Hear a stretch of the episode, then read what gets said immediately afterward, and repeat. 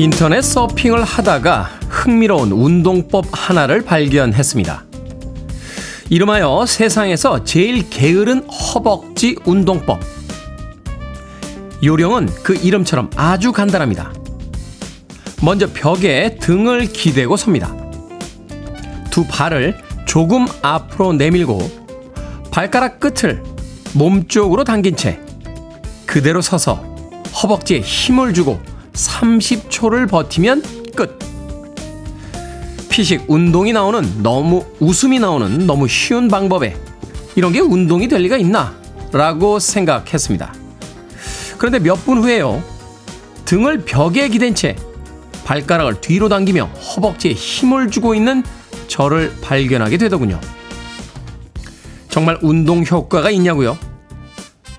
직접 한 번씩 해보시죠. 7월 20일 목요일 김태훈의 프리웨이 시작합니다. 목요일의 아침 산뜻하게 시작했습니다. 디페시 모드의 Just Can't Get Enough 듣고 왔습니다. 빌보드 kid의 아침 선택 김태훈의 프리웨이 저는 클 태자 쓰는 테디 김태훈입니다. 이영민님, good morning 테디. 안녕하세요. good morning 이영민님, 조소호님, 테디님 오늘 날씨가 화창하고 일출도 보고 너무 좋습니다. 김태훈의 프리웨이 함께 할 수 있어서 좋고 빨래를 말릴 수 있어서 더더 좋아요 하셨는데 오늘도 날씨가 좋습니다. 저도 어제 빨래해서 모처럼 티셔츠와 양말들을 아주 깨끗하게 빨아서 널어놨습니다. 유희진님, 테디 반가워요. 어제 이어서 날씨가 좋아 오늘도 이불 빨래하느라 일찍부터 부지런 떨고 있습니다 하셨는데 장마철에 밀린 빨래들 오늘 아침 서울 지역에 날씨는 굉장히 맑습니다. 밀린 빨래들 서두르시길 바라겠습니다. 김경란님 테디 오늘도 변함없는 제 morning routine이에요. 어제는 하늘이 너무 아름다웠어요 하셨는데 오늘도 아침에 하늘이 너무 아름답습니다. 박영숙님 휴가는 안 가시나요 하셨는데 여름에는 안 갑니다. 날씨가 추워지면 겨울에 갈 겁니다.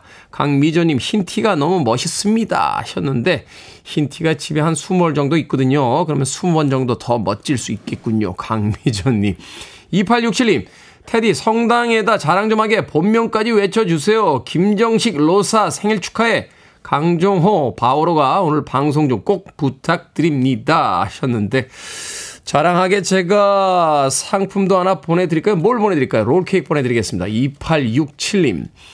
그런가 하면 진정수님께서 따라하는 내 모습에 피식 웃음이 나옵니다. 라고 하셨는데 제가 오프닝에서 선보였던 말로 전해드렸던 그 허벅지 운동법 노래 나가는 동안 잠시 시연해 봤습니다. 아주 쉽습니다. 등을 벽에다 기댄 채 앉는 게 아니에요. 서서서 스셔서 발꼬락을 약간 몸 쪽으로 당긴 상태. 예. 밥을 살짝 아, 발을 살짝 앞으로 내밀어서 발꼬락을 예, 아, 몸 쪽으로 몸 쪽으로 당긴 상태에서 허벅지에다 힘을 주고 30초 버티시면 되겠습니다. 자, 광고 나가니까요. 광고 나갈 동안 3, 광고 나갈 동안 30초 더 되죠? 네, 2분에서 3분 정도 한번 허벅지 운동 한번 해보시죠. 자, 청취자들의 참여 기다립니다. 문자번호 샵 1061, 짧은 문자 50원, 긴 문자 100원, 콩으로는 무료입니다. 유튜브로도 참여하실 수 있습니다. 여러분은 지금 KBS 2라디오, 김태현의 프리웨이 함께하고 계십니다. KBS 2라디오, yeah, 김태현의 프리웨이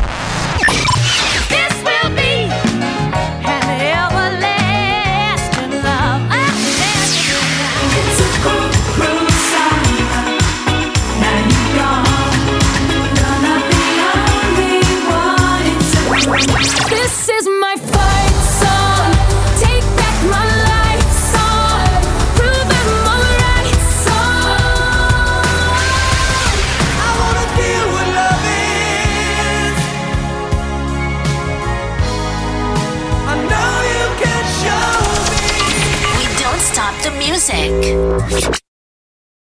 3degrees의 When Will I See You Again 듣고 왔습니다. 남윤수님, 버스 탔어요. 라고 문자 보내셨는데 축하드립니다. 버스 타셨군요. 출근길인데 버스가 잘 안 오나요? 남윤수님. 7920님, 큰 테디. 클자 쓰는, 클 태자 쓰는 테디. 오늘은 제주에서 출첵합니다. 새벽 올레길 걸으러 나왔어요. 땀이 송골송골 나고 기분 oh yeah. 라고 하셨습니다. 오늘 제주도도 비가 안 오는 모양이네요. 지난 며칠 동안 비가 너무너무 많이 왔죠. 비극적인 어, 사건, 사고도 많았습니다. 하늘이 좀 쨍했으면 좋겠다는 기분이 드는 오늘 하루인데 서울도 해가 났는데 제주도 날씨가 괜찮은 것 같아요. 올레길 걷고 오셨다고 7920님. 유지수님, 테디 안녕하세요. 오늘 테디의 코디는 흰 티에 연청색 청바지, 흰 운동화 잘 어울립니다. 제 스타일이에요. 하셨습니다. 그렇습니까? 아, 유지수님 스타일입니까? 예. 생각해보면 한 30년, 40년 동안 이렇게 산 것 같아요. 예, 청바지에 티셔츠, 그리고 굽이 없는 간소한 운동화. 예. 제, 저를 아는 사람들은 그냥 저한테 교복이라고 부릅니다. 교복. 예. 아, 물론 이제 양복 있습니다. 수트 있습니다. 수트. 예. 이제 경조사 있을 때 입는. 방송에서 입고 나오는 옷은 거의 제 옷이 아닙니다. 예. 그건 다 이제 코디 실장님께서 가져다 주시는 옷이라서, 예. 그, 지금 뒤에도 보이죠? 예. 김태훈의 프리웨이 이렇게 이제 모니터에 떠 있는데, 짙은 면바지에 저, 어우, 분홍색 셔츠. 예. 저거는 제 옷이 아닙니다. 저거는 사진 찍을 때, 예. 코디 실장님께서 갖다 주신 옷입니다.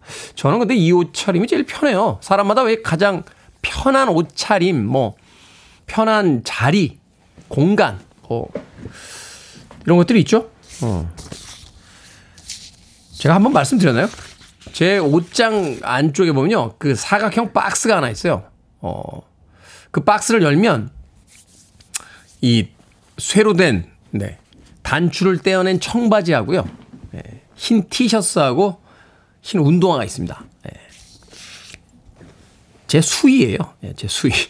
제가 몇 년 전에 꽂힌 바 있어서 어, 제 수의를 제가 직접 거기다 넣어놨습니다. 예, 저는 삼배 옷 입고 하기 싫어서요. 예, 제 수의를 거기다 평생 동안 입었던 옷을 박스에다 하나 넣어놨습니다. 예. 아, 그렇다고요. 네, 유지수님께서 갑자기 연청색 청바지 흰 운동화 잘 어울린다고 하셔서 예, 제가 아침 시간에 이상한 얘기까지 했네요. 네, 5035님의 신청곡을 합니다. 산타나 피처링 랍 토마스 Smooth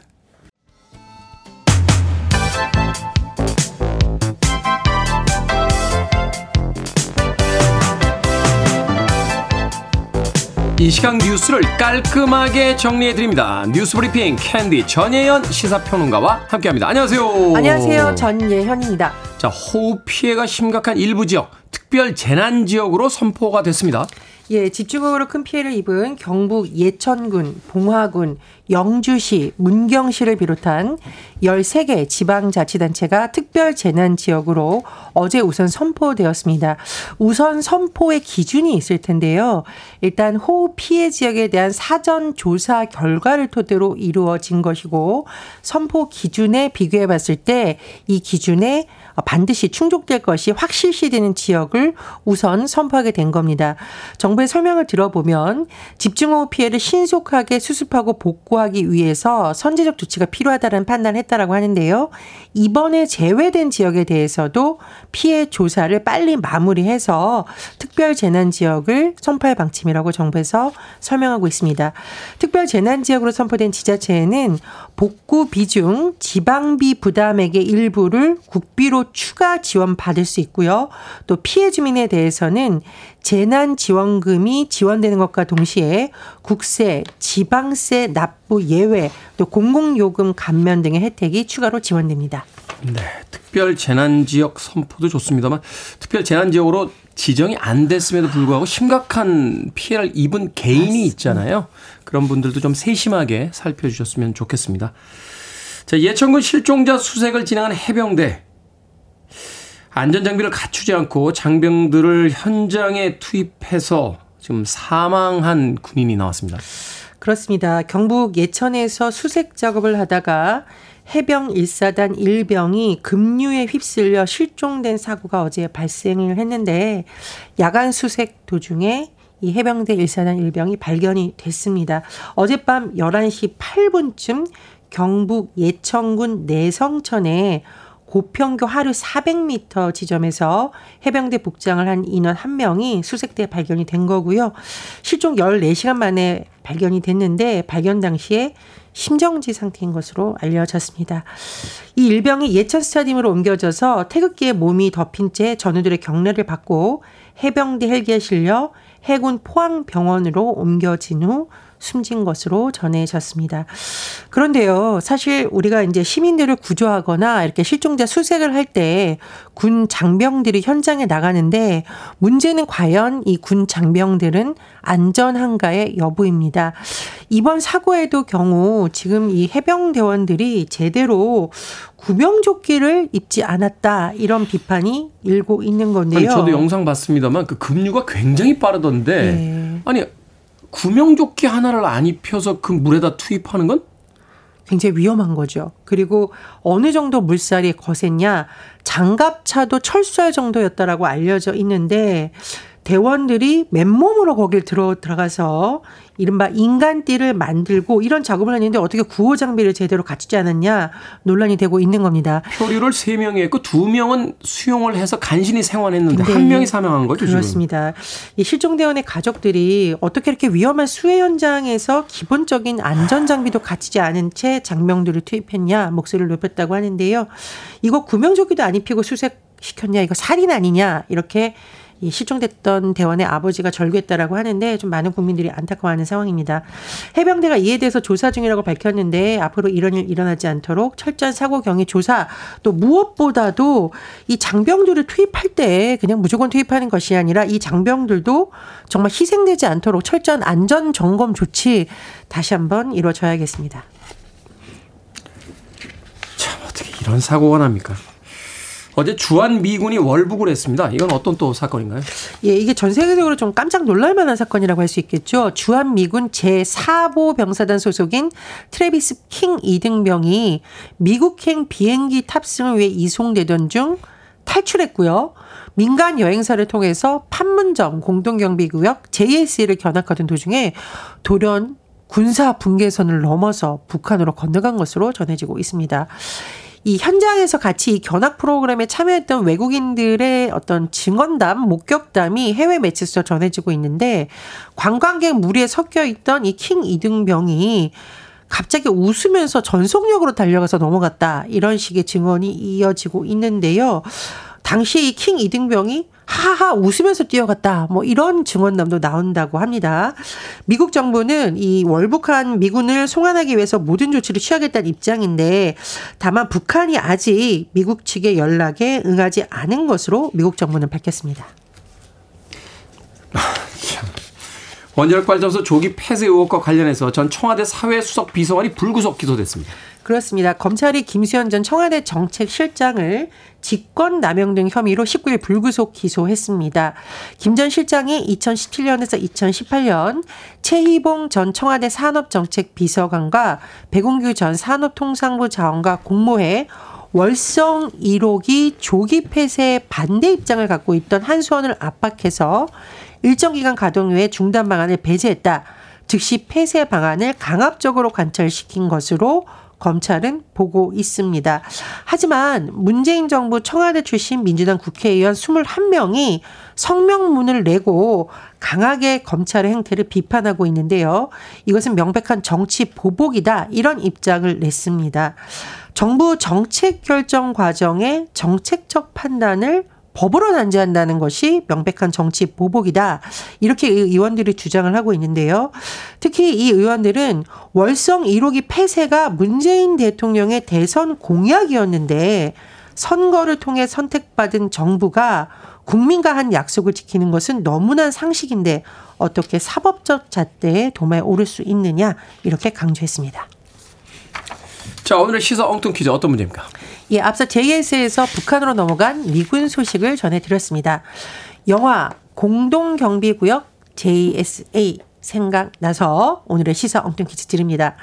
공동경비구역 JSA를 연출한 박찬욱 감독 어, 또 다른 작품으로 칸느 영화제에서 심사위원 대상을 받았죠. 네. 국제적인 이제 명성을 떨치게 되었는데 만두 하면 또 이 영화가 떠오르기도 하죠. 15년 동안 만두만 드셨죠. 예. 최민식 씨가 이 만두 먹는 장면 굉장히 많이 화제가 됐었는데 이 영화 무엇일까요? 1번 카우보이, 2번 마마보이, 3번 올드보이, 4번 테디는 비보이. 자, 정답 아시는 분들은 지금 보내주시면 됩니다. 재미난 오답 포함해서 모두 10분에게 아메리카노 쿠폰 보내드립니다. 박찬욱 감독이 깐느 영화제에서 심사위원 대상을 받았습니다. 위원장이었던 쿠엔틴 타란티노가 보이라고 발음을 했었죠. 자, 만두하면 떠오르는 영화 1번은 카우보이, 2번은 마마보이, 3번은 올드보이, 4번은 테디는 비보이 되겠습니다. 문자번호 샵 1061, 짧은 문자 50원, 긴 문자 100원, 콩으로는 무료입니다. 뉴스 브리핑 전혜연 시사평론가와 함께했습니다. 고맙습니다. 감사합니다. 나탈리 콜입니다. This will be.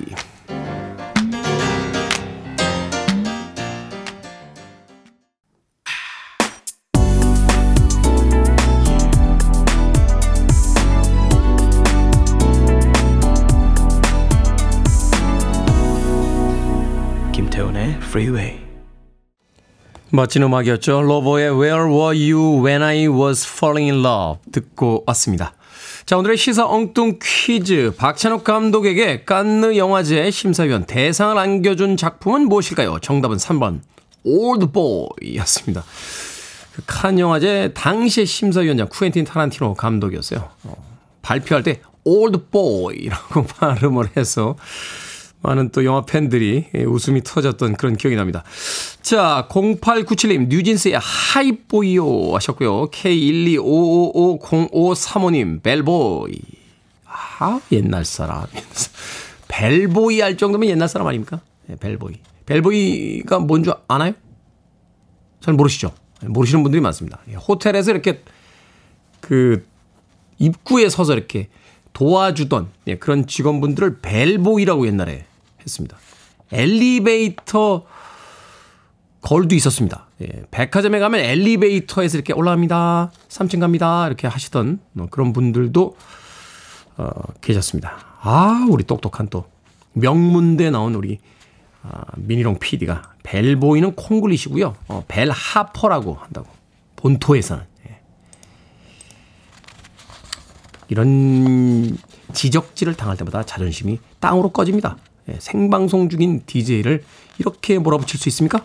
예, 자존심이 땅으로 꺼지고 있습니다. 뭐 하다 말았죠, 지금? 네. 오답자 발표하다 말았죠. 0924님, 뽀빠이, 힘내, 우리. 6675님, 태권 V라고 하셨고요. 5882님께서는 김태현 DJ 남자다! 이라고 보내주셨습니다. 자, 방금 소개해드린 분들 포함해서 모두 10분에게 아메리카노 쿠폰 보내드립니다. 당첨자 명단은 방송이 끝난 후에 김태훈의 프리웨이 홈페이지에서 확인할 수 있습니다. 콩으로 당첨되신 분들, 방송 중에 이름과 아이디 문자로 알려주시면 모바일 쿠폰 보내드리겠습니다. 문자 번호는 샵 1061, 짧은 문자는 50원, 긴 문자는 100원입니다. 2984님께서요, 테디 형, 요즘은 유튜브 검색만 하면 다 음악 들을 수 있는데 굳이 사연 신청해서 음악을 듣고 싶어 하는 이유는 뭘까요?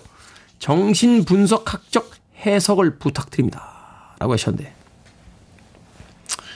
절 좋아하시는군요. 2984님. 이번 생에선 좀 힘듭니다만, 다음 생에선 좀 일찍 만났으면 좋겠네요. 2984님. 글쎄, 아마도 누군가와 같이 듣고 있다는 기분, 혹은 무엇인가 좀 이렇게 불리워졌다는 기분, 뭐 그런 거 아닐까요? 그죠?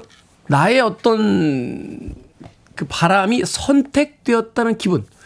저도 예전에 그 제가 좋아하는 음악이 라디오에서 나올 때마다 가졌던 감정이 예, 그런 것이 아닌가 하는 생각이 듭니다. 2984님. 정신분석학적 해석은 제가 전문가가 아니기 때문에 잘 모르겠는데 제가 다음 주 월요일에 예, 문화 심리학자 예, 김정은 교수님을 만나기로 했어요. 그러니까 제가 물어보고 오겠습니다. 도대체 왜 그냥 들을 수 있는 음악을 라디오에 신청해서 듣는 겁니까? 그런 질문 을 하면 아마 그건 말이야 이렇게 하면서 이야기를 하실 것 같은데 제가 정답을 예, 받아서 돌아오겠습니다. 2984님 오늘은 정답을 못 드리니까 아이스 아메리카노 어, 모바일 쿠폰 한 장은 보내드리겠습니다. 자 2874님의 신청곡으로 갑니다. Mamas and Papas 캘리포니아 드리밍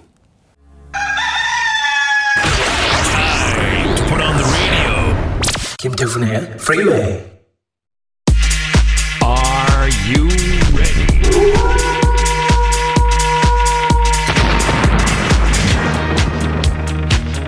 고민이 사라지는 마술 같은 시간 결정을 해드릴게 신세계 상담소 Barbara Streisand. 3346님 친정어머니가 닭을 무지 좋아하시는데 중복이 얼마 남지 않았습니다 어머님께 다녀올까요? 아니면 용돈을 보내드릴까요? 용돈 보내드리세요. 닭과 용돈 중에 언제나 최고는 용돈. 2314님, 골프레슨 5개월 차인데 잘 안 돼서 고민입니다. 수영도 석 달하고 더 이상 진행이 안 돼서 포기를 했었는데 골프도 참 재미있는데 어렵습니다. 연장을 할까요? 아니면 포기할까요? 연장하시죠. 골프 격언 하나 알려드릴까요? 골프는 연애 같아서 너무 진지하면 상처받고 건성이면 재미없다.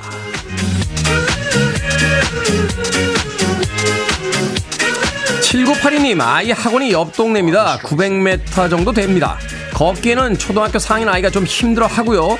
저는 초보 운전자예요. 걸어갈까요? 아니면 운전을 해서 데려다 줄까요? 걸어갑시다. 힘들어도 걷게 해야 하는 나이잖아요. 그리고 초보 운전 때는 학교 근처 가지 마세요. 이승재님, 청취율 조사 기간을 맞아 02로 시작하는 모든 전화를 1초 만에 받고 있습니다. 그런데 청취율 조사 전화는 안 오고 광고 전화만 와서 귀찮은데 계속 받을까요? 아니면 받지 말까요? 받지 마세요. 청취율 조사 기간 끝났습니다.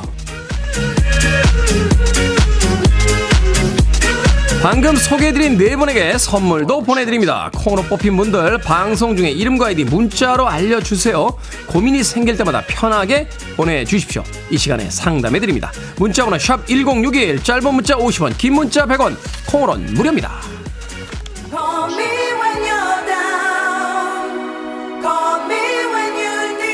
르클링입니다. Call me.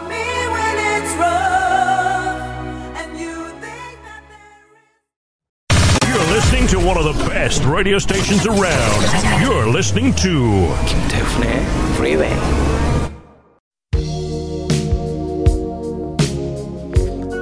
Billboard Kid의 아침 선택 KBS 2 라디오 김태훈의 Freeway 함께하고 계십니다. 1부 끝곡은 김경애 님께서 신청하신 Foreigner의 I want to know what love is 듣습니다. 전 잠시 후 2부에서 뵙겠습니다.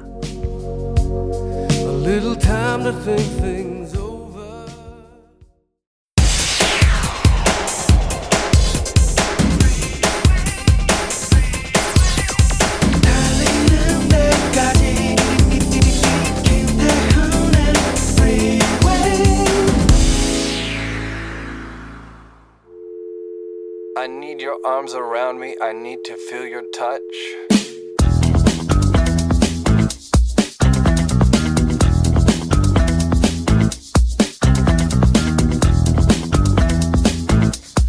너무 많은 공장들, 너무 많은 음식, 너무 많은 맥주, 너무 많은 담배, 너무 많은 철학, 너무 많은 주장.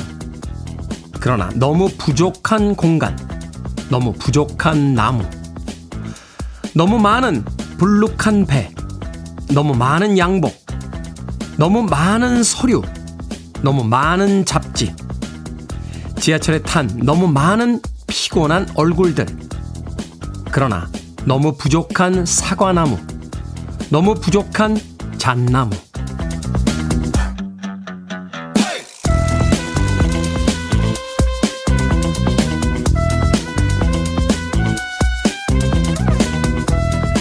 뭐든 읽어주는 남자. 오늘은 청취자 최수경님이 보내주신 앨런 긴스버그의 시 너무 많은 것들 중 일부를 읽어드렸습니다. 문명은 발전했고 인류는 더 편안한 삶을 살고 있지만요. 모두가 행복해졌는지는 의문이 들죠. 더 많이 소비하게 하려고 더 많이 자극하고 더 많이 소비하기 위해 더 많이 노동하고 터질 듯한 냉장고와 옷장을 얻은 대신 사색할 시간과 자유로울 기회를 빼앗겼으니까요. 우리는 가지지 않아도 될 것을 너무 많이 가지고 가져야 할 것을 너무 많이 포기하며 살고 있는 건 아닐까요? 제이슨 므라즈의 Too Much Food 듣고 왔습니다. 김태훈의 Freeway 2부 시작했습니다. 앞서 일상의 재발견, 우리 하루를 꼼꼼하게 들여다보는 시간, 뭐든 읽어주는 남자. 함께 했습니다. 오늘은 청취자 최수경님이 보내주신 앨런 긴즈버그의 시인 너무 많은 것들 중 일부를 읽어드렸습니다. 앨런 긴즈버그는 Beatniks죠. 어, Beat Generation의 이제 대표적인 시인입니다. 주로 활동했던 시기가 이제 1950년대, 60년대에 예, 많은 시들을 발표했는데, 그러니까 말하자면 70년 전, 60년 전에도 이미 너무 뭐가 많아라고 생각을 했다는 겁니다. 그런데 그로부터 60년, 70년이 흐른 지금 우리의 주위를 둘러보면 무엇인가가 너무 많죠. 강숙현님께서 테디는 너무 많은 흰티, 나는 너무 많은 땡땡땡. 생각할수록 너무 많네요. 화장품 샘플부터 시작해서라고 하셨습니다. 제 흰티는 너무 많은 건 아닙니다. 예, 죽을 때까지 입을 겁니다. 죽을 때까지. 예, 그 흰 티를 다 입기 위해서 몸매 관리 중입니다. 너무 많죠. 뭐가 너무 많아요. 빨대 하나 아껴서 지구를 살리자라고 순진하게 이야기합니다만 그러면서 우리는 그 빨대 없는 커피 한 잔을 마시기 위해 차를 타고 오죠. 주변에 뭐가 너무 많습니다. 아, 너무 많아요. 저야 뭐 아이가 없으니까 아이 있는 또 주변의 젊은 세대들을 쳐다볼 때마다 우리가 뭔가 재산은 아니더라도 아름다운 지구는 좀 물려줘야 되지 않겠습니까? 어, 다음 세대가 살아가야 할 텐데. 환경 오염을 만드는 건 플라스틱이나 무슨 이런 일회용 무엇보다도요. 너무 많은 소비, 필요 없는 물건들, 친환경 소재라고 하는데 친환경 소재도 너무 많아요. 에코백도 집에 가보면 한 다섯 개씩 있습니다. 너무 뭐가 많다는 거죠.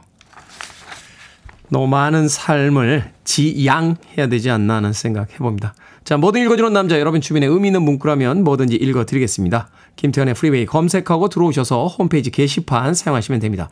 말머리 뭐든 달아서 문자로도 참여 가능하고요. 문자번호 샵 1061, 짧은 문자는 50원, 긴 문자는 100원, 콩으로는 무료입니다. 오늘 채택된 청취자 최수경님에겐 촉촉한 카스테라와 아메리카노 두 잔 모바일 쿠폰 보내드리겠습니다. I want it. I need it. I'm desperate for it. Okay, let's do it. 김태훈의 Freeway. 80년대에는 이 노래들이 꽤나 빠른 리듬이라고 생각했습니다. 하지만 시간은 흘러갔고, 이제는 이런 리듬은 그냥 mid tempo 정도의 음악으로 불려지고 있죠. Bananarama의 Cruel Summer, 그리고 Romantics의 Talking in Your Sleep 듣고 왔습니다. 음악의 속도도 점점 빨라지고 있다는 건 우리들의 삶의 속도도 점점 빨라지고 있다는 것이 아닐까 하는 생각, 음악을 들으며 해봤습니다. 조미연님, 테디는 말을 어쩜 그리 청산 유수처럼 잘하세요. 말을 잘하는 사람은 조심해야 된다는데, 테디는 조심 안 해도 되겠죠? 라고 하셨는데, 조심하셔야죠. 예, 조심하셔야 됩니다. 제가 말씀드렸었죠. 예, 왜 말을 잘하느냐? 잘생기면 말을 잘한다. 잘생기면 자신감이 있기 때문에 말을 잘할 수 있다. 그러니까 조심하셔야 됩니다. 잘생긴 사람한테 훅 빠지면 인생의 몇 년은 그냥 훅 지나갑니다. 그러니까 인생을 낭비하지 않기 위해서 예, 조심하셔야 됩니다. 조미연님. 6767님, 남편한테 애기 맡기고 목욕탕 가는 중인데 걱정이 됩니다. 짧은 시간이라도 한결 아빠 일찍 갔다 올게. 고마워. 잘 버티고 있어줘. 라고 하셨는데, 아이를 보는 게 버티는 겁니까? 얼마나 힘들면 잠깐 목욕탕 가는데도 걱정이 돼서 잘 버티고 있어야 돼. 라고. 그만큼 아이를 키우는 게 쉽지가 않죠. 물론 최근에는 노키즈존 같은 그런 공간들도 나옵니다만 비행기 타고 갈 때, 기차 타고 갈 때 아이가 막 울면 짜증도 납니다만 그래도 우리가 잘 버텨줘야 되는 게 아닌가 하는 생각이 들어요. 그래야 아이를 낳고 키우고 또 그 아이들이 자라서 우리들의 국민연금을 내줄 거 아닙니까? 그렇죠? 그러니까 우리가 잘 버텨줘야 됩니다. 자, 6767님에게 치킨 한 마리와 콜라 보내드리겠습니다. 치킨 드시고 잘 버텨주시길 부탁드려요. 어, 남편분도 한결 아빠, 아내분 목욕탕 갔다 올 동안 잘 버텨주시길 진심으로 바래봅니다. 3879님, 테디, 고등학교 1학년 우리 아들이 여친이 생겨서 너무 빠져 있습니다. 힘들게 공부해서 과학고 다니는데 특성하고 여자애를 만나서 지금 너무 빠져 공부를 안 해요. 제가 잠이 다 안 옵니다. 어떻게 하면 좋을까요? 하셨는데, 내버려 두셔야지 뭘 어떡하겠습니까? 3879님, 반대하면 더 애절해집니다. 로미오와 줄리엣도 집안에서 반대 안 했으면 3개월 못 갔어요. 근데 양쪽 집안이 반대하는 바람에 그렇게 된 거잖아요? 그냥 무심하게 지나가시면 얼마 못 갑니다. 3879님. 고3이 아닌 게 얼마나 다행입니까? 빨리 겪자고요. 일찍 겪어버리고 고등학교 2학년 3학년 때는 공부해야 되니까 반대하지 마세요. 무심하게 무심하게 요새도 걔 맞나? 하면서 무심하게 지나가시면 됩니다. 마음 가라앉히시라고 아이스 아메리카노 한장 모바일 쿠폰 보내드리겠습니다. 자, 1899님과 박경숙님께서 신청하신 음악입니다. 장 프랑스와 모리스, 모나코.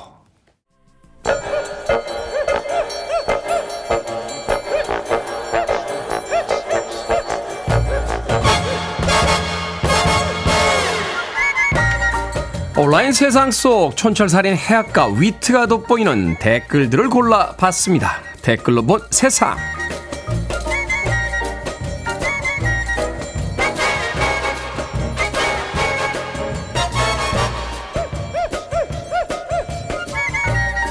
첫 번째 댓글로 본 세상 SNS에서 한 남성이 고양이 언어로 고양이를 부르는 영상이 300만에 가까운 조회수를 기록했습니다.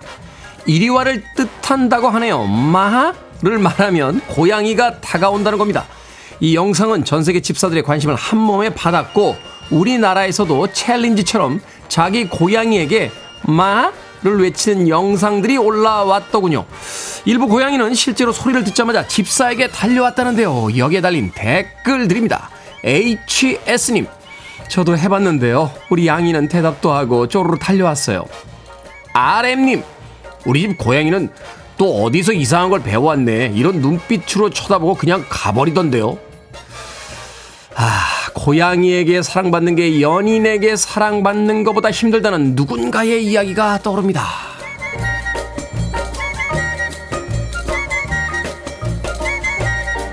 두 번째 댓글로 본 세상. 최근 온라인 커뮤니티에 한국에 생기지 않았으면 하는 문화라는 글이 올라왔습니다.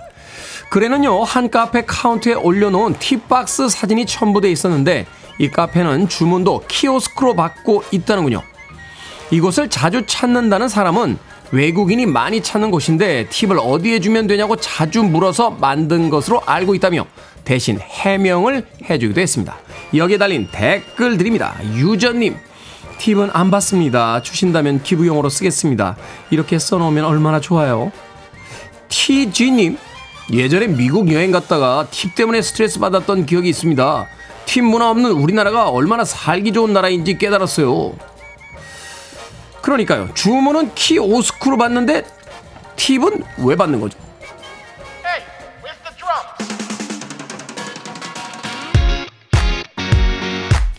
MKTO입니다. 클래식.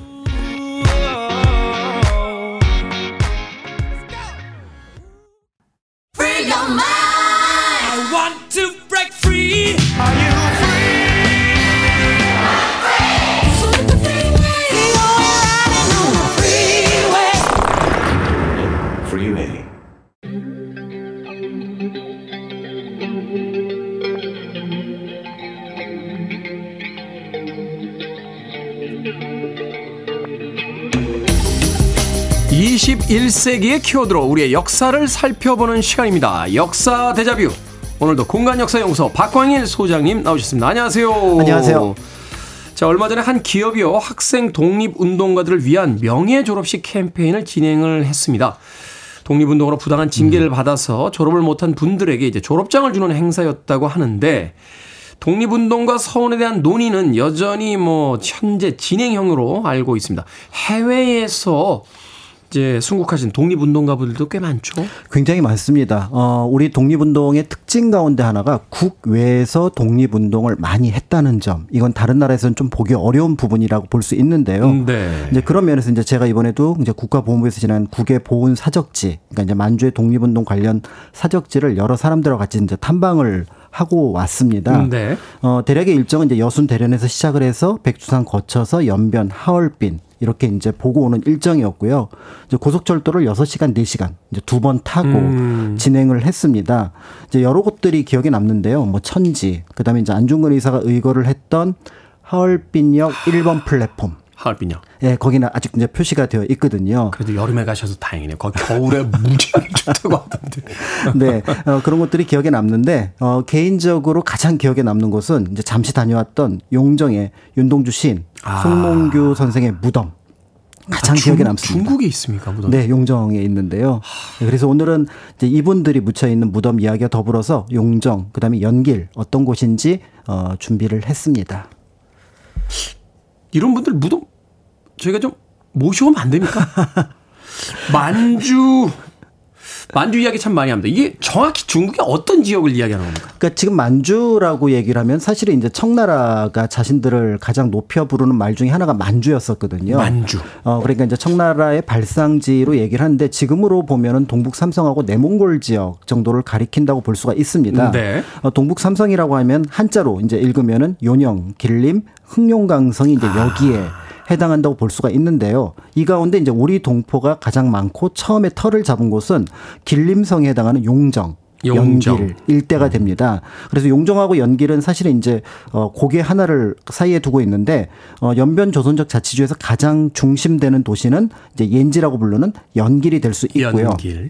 어, 이 연변 조선족 자치주는 국에 이제 우리 국민이 한 730만 명 정도 살고 있어서 730만 명이요? 네, 우리 국외에 그 중에 그러니까 여러 나라 뭐 미국이라든지 이런 데 가면 코리아타운을 볼 수가 있습니다. 네. 그런데 이 연변 일대는 단순하게 한국 사람들이 많이 모여 산다는 걸 넘어서서 스스로 자치권을 행사할 수 있는 곳 이런 점이 좀 다른 곳과 차이가 난다고 볼 수가 있고요. 그렇군요. 어, 1952년에 조금 뭐 이름은 이제 자치구로 시작했다 나중에 자치주로 변하긴 하지만 지금 현재 여섯 개의 시와 두 개의 현으로 이 고, 뭐 지역이 구성이 되어 있습니다. 여섯 개의 시는 연길, 도나, 활용, 용정, 도문, 훈춘. 그러니까 오늘 이제 용정을 이제 살펴볼 예정이고요. 네. 두 개의 현은 왕청, 안도 이렇게 있습니다. 전체 면적이 4만 3천 제곱킬로미터. 어, 남한 면적이 한43% 정도 남한 면적이 43%요? 가 연변 조선족 자치주라고 될 수 있을 것 같고요. 자치주면 그럼 우리나라 영토가 한 절반은 더 있다는 이야기네요, 거기. 그러니까 그만큼 이제 비슷한 어, 모습을 가지고 있는 공간이 있다고 볼 수가 있는데요. 다만 이제 조선족의 수가 예전에 많았지만 지금은 이제 중국 한족의 비율이 조금 더 높아지고 있는 거라고 볼 수가 있습니다. 어, 연변 다녀오신 분들은 이제 기억하시겠습니다만은 다른 곳과 다르게 한글을 반드시 병기를 해야 됩니다. 저는 법으로. 이, 저는 이게 정말 우리나라에서 코미디의 소재를 희화되기도 하지만 정말 연변에 있는 우리 그 동포들. 조선족들이 대단하다는 게 뭐냐면 이민사를 보면 국어를 잃어버리는 경우가 잊어버리는 경우가 굉장히 많잖아요. 그렇죠. 근데 정말 한국말을 자유자재로 구사하시더라고요. 맞습니다. 그래서 이제 그것 들이 이제 법으로도 연결이 되어 있어서 실제로 이제 앞에서 말씀드렸던 이런 연변 조선족 자치주 도시에 도착을 하면은 한글 중국어 이제 병기되어서 굉장히 반갑다라는 느낌이 들고 약간의 이제 오해도 있는데 어 중국 한족이 운영하는 가게에도 한글을 병기를 해야 됩니다. 아, 그 자치주니까 그게 법적으로 돼 있는 거군요. 법적으로 그렇게 돼 있습니다. 그래서 자칫 이제 들어가서 여기 주인이 한국말을 할 줄 알겠지 하고 들어갔다가 몰라서 서로 약간 이제 고생을 하는 경우도 있지만 그런 면에서 볼 때 이 지역이 가지고 있는 특성은 좀 독특하다고 볼 수가 있고요. 다만 이제 최근에 예전에는 이제 한글이 우선이었는데 지금은 중국어 우선으로 바뀌었습니다. 그리고 이제 조선족이 많이 빠져나가게 되면서 옛 분위기와는 조금 달라졌다고 현재 분들이 말씀을 하시기도 합니다. 아니, 그렇다고 해도 외국의 어떤 특정 지역, 남한 면적의 절반을 차지하는 면적에서 한글을 반드시 병기하게 돼 있다라는 거. 그렇습니다. 그리고 그 모국어를 잊어버리지 않기 위해서 계속 아이들에게 그 모국어를 가르치고 있다는 건 정말 대단한 거잖아요. 그렇죠, 그렇죠. 연변 일대에서 우리 민족이 가장 먼저 털은 잡은, 털을 잡은 곳은 어디입니까? 그럼? 어, 여러 곳을 이제 들 수가 있는데 대체로 용정을 꼽고 있습니다. 이제 그 네. 지역이 이제 농사 짓기 좀 편하기도 하고요. 또 한편으로 한반도랑 좀 가깝기도 하고 그런 면에서 볼 수가 있는데 이 용정 바로 근처에 이제 약간 외곽이라고 할 수 있는 명동천에 이제 1899년에 김야견을 중심으로 한 네 개 가문 140명 정도가 이제 이주를 하게 됩니다. 어, 이들 네 개 가문은 도착하자마자 제일 먼저 만든 것이 서당입니다. 서당. 그러니까 우리 가문 아이들은 우리가 가르친다라고 해서 이제 예를 들어 김학연 선생이 운영하던 교함제도 여기에 이제 포함이 됐었는데요. 우리나라 사람들 참 대단하죠.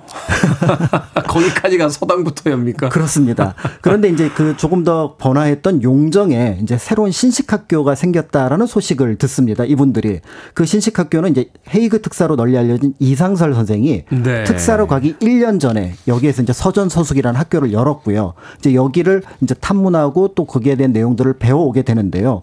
문제는 어 이상설 선생이 이제 그 헤이그 특사로 파견되고 또 통감부가 설치했던 임, 간도 임시 파출소가 압박을 하게 되면서 이 서전 서숙이 문을 닫습니다. 그러니까 김학연 선생을 중심으로 한 명동촌 분들이 그러면 우리가 서전 서숙을 이을 신식 학교를 만들자라고 해서 1908년에 명동 서숙 나중에 이제 명동 학교로 바꾸게 되는 이 학교를 설치를 하게 되는데요. 이때 이제 중요했던 부분들이 선생님을 모셔오는 겁니다. 그래서 네. 수소문을 해서 어, 상동 청년회에서 활동을 하던 정재면 선생을 모셔오게 되는데 이분이 조건이 이 마을 분들이 전부 다 기독교를 믿었으면 좋겠다. 아, 라고 하면서 함께 이제 네. 그러면서 자연스럽게 이제 이 명동천 일대와 명동학교는 기독교의 분위기에 잦아들게 되고요. 어, 윤동주 역시 이 고을에서 이제 그 자라게 되니까 어, 자연스럽게 그의 시에 이런 여러 분위기 속에서 그런 어떤 기독교의 분위기가 들어있는 것을 알 수가 있습니다. 전 세계에서 이 독립운동이나 전쟁의 역사 속에서요.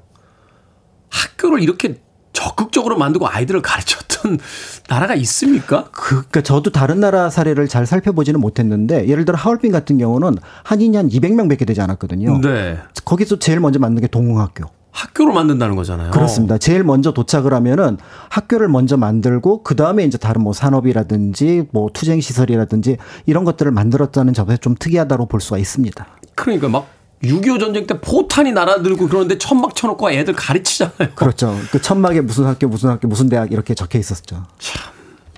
그런데 이렇게 학교 운영을 하면 일단 돈이 필요하겠죠. 네. 자금은 어디서 어, 그것도 이제 나름의 이제 규칙을 만들었는데요. 명동천 일대로 이제 새롭게 들어오는 이주하는 한인들이 있으면은 예를 들어 한 1000평 정도의 땅을 만들었다. 그러면 100평 정도는 학교에 기부를 합니다. 아, 학전이라고 하는 기독교의 11조인가요? 그런 비슷한 모습이었고 더, 네. 더불어서 우리나라 이제 예전에 서당이라든지 서원에서 운영했던 그런 체계라고 볼 수가 있는데요. 다만 이제 이 명동학교의 명성이 높아지니까 학생들이 굉장히 많이 늘어나게 되니까 네. 이 학점만으로는 운영하기 어렵고 교사도 증축을 해야 됩니다. 그래서 1914년에 여기 있는 분들이 고민을 해요. 이걸 어떻게 학교 건물을 지을까? 그래서 미주에 있는 동포들에게 의원금을 모금을 하자. 네. 라고 해서 배국보라는 분을 미국으로 파견을 해서 1년 만에 한 만 원 정도, 그러니까 제가 환산을 해보니까 한 10억 원 정도 해당하는 의원금을 확보를 하고 이걸 바탕으로 명동 학교에 어, 벽돌과 기와로 만든 학교 멈- 건물을 이제 새로 완성을 하게 되고요. 네. 어, 1918년에 이제 낙성식을 하게 되면서 여기 관련된 영수증 감사 편지를 또 미국 교포들에게 전달하기도 썼다. 음. 했습니다.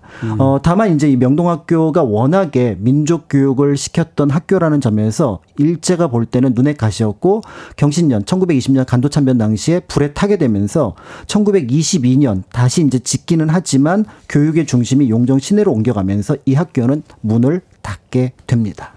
대단합니다. 아, 교육이 곧 투쟁이라고 믿었던 우리 맞습니다. 조상들의 우리 선조들의 아주 위대한 업적들입니다. 음악 한 곡 듣고 와서 계속해서 이야기 나눠보도록 하겠습니다. 레이첼 플레이튼의 파이송 듣습니다.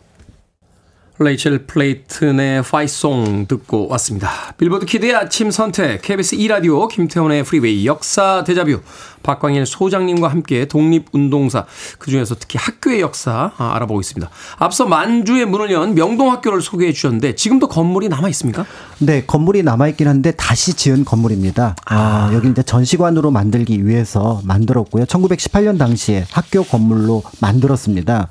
내부에는 이제 옛 학교 모습을 재현해 놓았다 라는 점에서 일종의 이제 학습 공간으로 만들었는데요. 다만 이제 연변 일대 같은 경우는 상황에 따라서 이제 중국 정부가 때에 따라서는 이 그 관람을 일부 제한하기도 하고 통제하기도 합니다. 제가 갔을 때도 이제 외부만 볼 수 있었다는 점에서 조금 아쉬운 부분이 있었고요. 네. 어, 명동학교를 보았다면 사실은 인근에 있는 윤동주 생가터, 그 다음에 송몽규의 옛집, 도 같이 볼 수가 있습니다. 걸어서 바로 한 2, 3분 거리에 있는 공간에 자리를 잡고 있는데요. 어, 이건 역시 1980년대에 새로 지었다는 점에서, 그러니까 윤동주 생가로 알려졌지만 윤동주 생가터로 얘기를 하는 것이 정확하다라고 볼 수 있을 것 같은데요. 네.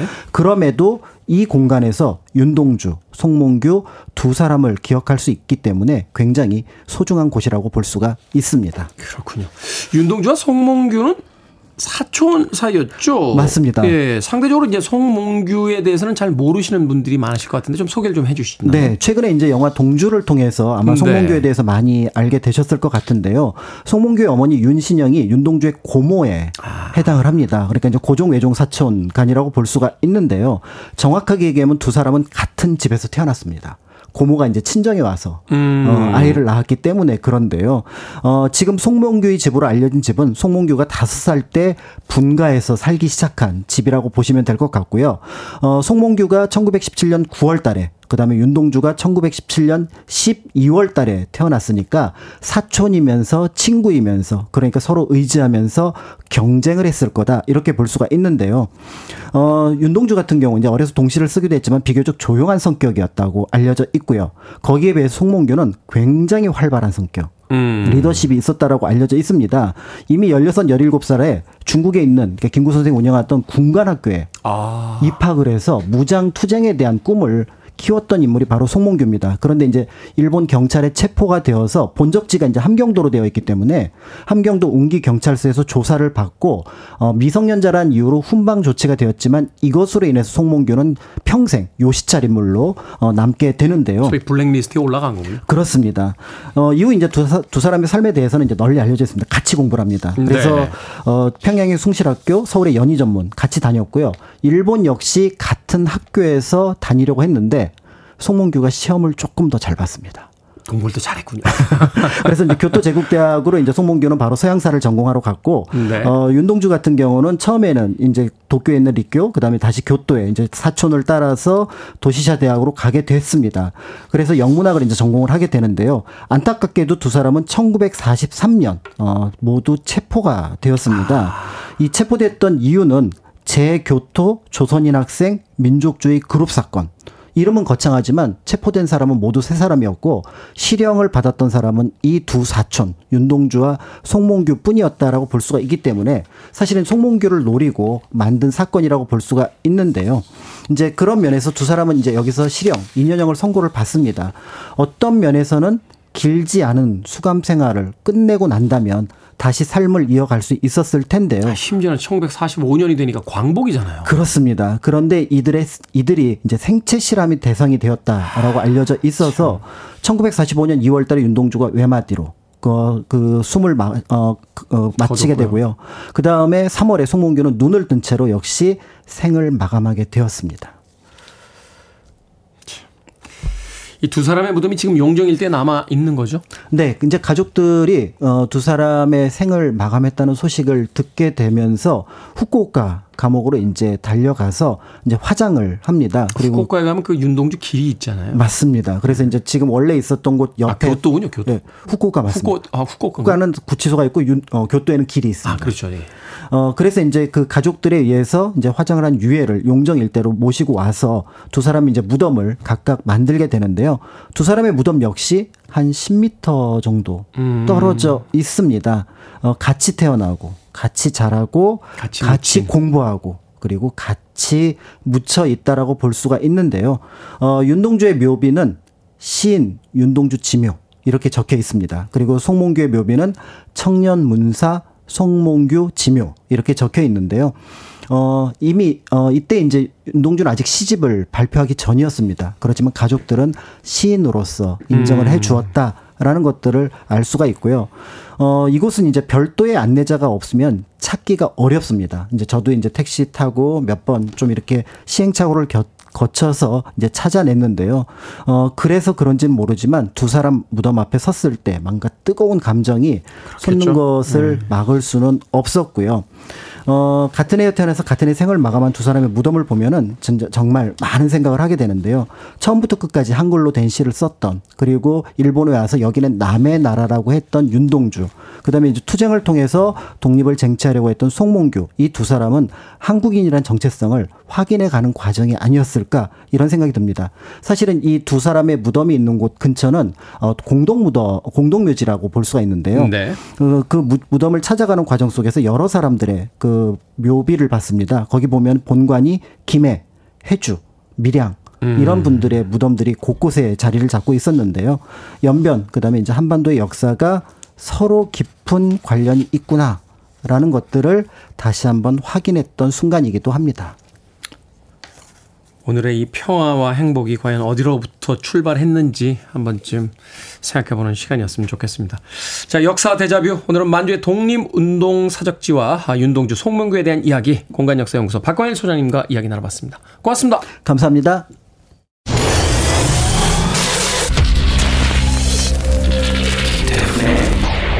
Freeway.